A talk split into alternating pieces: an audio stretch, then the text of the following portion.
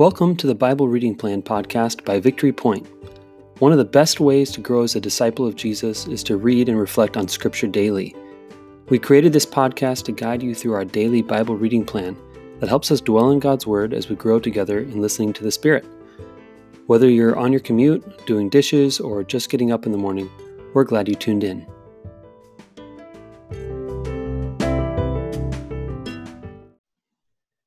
Good morning and welcome to the Bible Reading Plan podcast. It's Wednesday the 6th, and Wendy Kappinga and myself are uh, here to read the text for the day, the Bible reading plan for the day.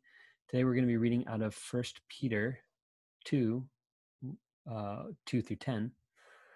And um, Wendy, would you mind reading this one for us? Sure. Okay, sweet. Thanks. Like newborn infants long for the pure spiritual milk so that by it you may grow into salvation. If indeed you have tasted that the Lord is good, come to him, a living stone, though rejected by mortals, yet chosen and precious in God's sight. And, like living stones, let yourselves be built into a spiritual house, to be a holy priesthood, to offer spiritual sacrifices acceptable to God through Jesus Christ. For it stands in Scripture See, I am laying in Zion a stone, a cornerstone chosen and precious and whoever believes in him will not be put to shame. To you then who believe he is precious. But for those who do not believe, that stone, the stone that the builder rejected, has become the very head of the corner, and a stone that makes them stumble, and a rock that makes them fall. They stumble because they disobey the word, as they were destined to do. But you are a chosen race, a royal priesthood, a holy nation, God's own people in order that you may proclaim the mighty acts of him who called you out of darkness into his marvelous light. Once you were not a people, but now you are God's people. Once you had not received mercy, but now you have received mercy. There's a lot in that passage. yes, there is. yeah. Um, this passage is a little overwhelming with all the stuff that's in it. What's um yeah, what's uh what what feels like a lot to you? About this? Um, I think just the vastness and like, excuse me, the the deepness of the word precious, hmm. and as His possession. Um, when I think of what's precious to me in life and what I would do to protect that, and you know, to choose that and um, to take care of it, I I'm just like I'm kind of overwhelmed with the hope and peace that comes from this idea that we are precious to God. Hmm. Yeah, precious. Um, you're talking about verse seven. To you yeah. then who believe, um, he is precious. For those who do not believe, the stone is built. The, the stone that the builders rejected has become the very head of the corner. Yeah. Um, and just a sense of God's like unconditional love for God's people. You're a chosen race, a royal priesthood, a holy nation, God's own people, in order that you may proclaim the mighty acts of Him who called you out of darkness into His marvelous light.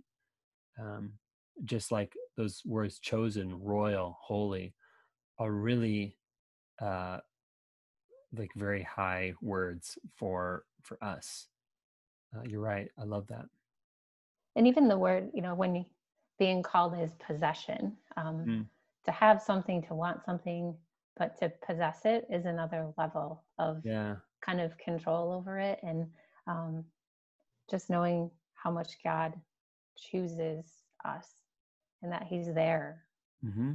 Oh, you know what? You're looking at verse four. Come to him, a living stone, though rejected by mortals, yet chosen and precious in God's sight. That word is is in here twice. To you then who believe, he is precious. So uh, you've got the word precious in there twice, meaning like like we are precious to God, and also for those who of us who believe, God is precious to us. So that's kind of a cool relationship. Mm-hmm. I like that. Um, for me, it was uh, let yourselves be built into a spiritual house. Let yourselves be built.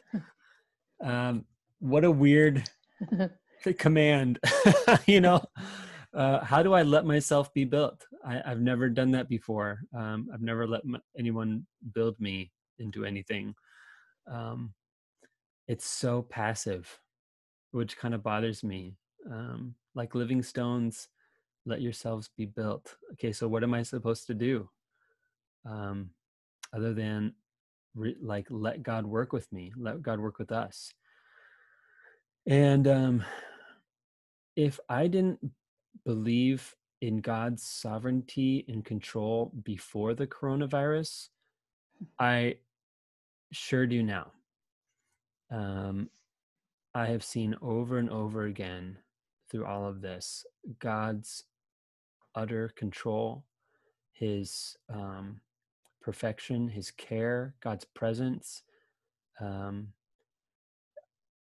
my own helplessness, our own helplessness, um, things that we could never have done as a church on our own.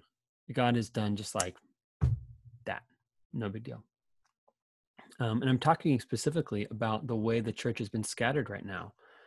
Um, part of our mission is to scatter as the church and to be a community of disciples and to take the gospel into our homes and into our our neighborhoods into our places of work um, and for the sunday morning or the centralized gathering to be a propelling gathering. And here we are at god's mercy right now and it's almost like god has just put the kibosh on all the centralized stuff um, and has used that to um, propel us out into our neighborhoods and into our workplaces. Um, yes, on lockdown. Yes, unable to gather in homes, but we're having to trust in the spiritual house that God is building that we really have no control over right now. Um, and to let ourselves be built into a spiritual house. Um, you are a chosen race, a royal priesthood, a holy nation, God's own people. And um, and I just see all over this passage God's activity, God's uh, sovereignty, God's leadership um, over his own people. He's like, I know what I'm doing with my own people, okay? I know what I'm building. I I have a I have an intention here. I, I you are so precious in my sight. You are a royal priesthood. By the way, priesthood priesthood of all believers is something we like really hold dear to.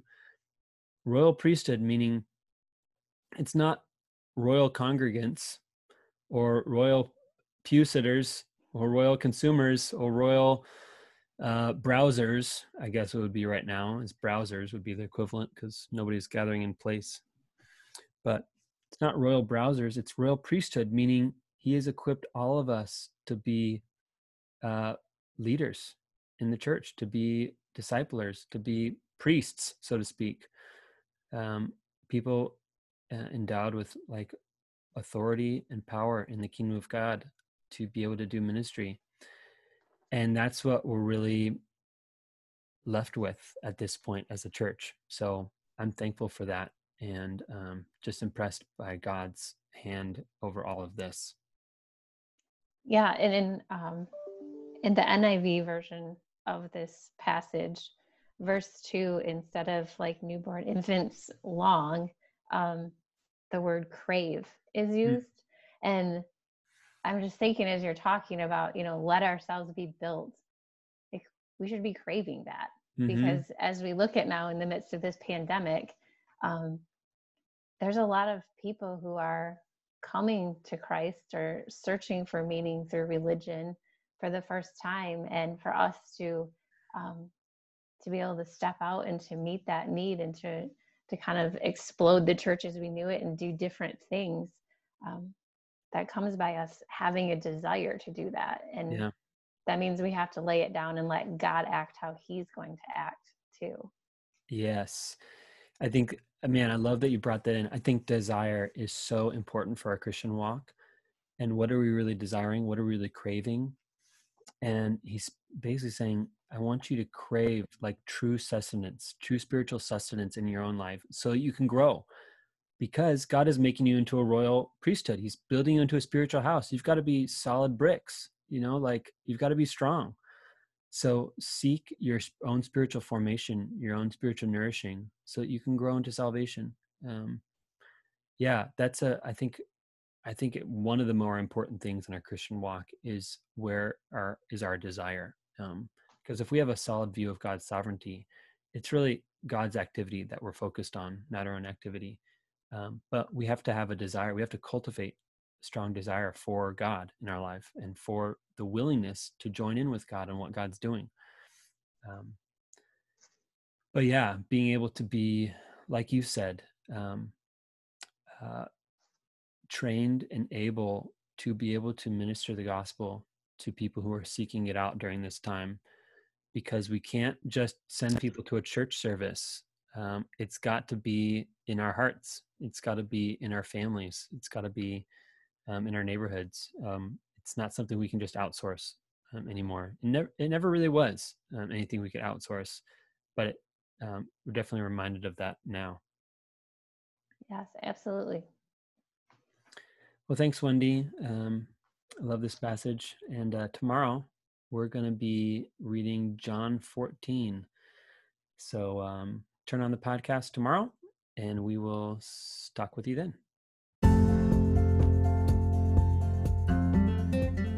Thanks for listening to the Bible Reading Plan podcast. If you have any reflections on the scripture we just read, please click the link in the show notes to leave us a voice message. We'd love to hear from you. Let me send you on your way with a blessing. The Lord bless you and keep you. The Lord make his face to shine upon you and be gracious to you. The Lord lift up the light of his countenance upon you and give you his peace.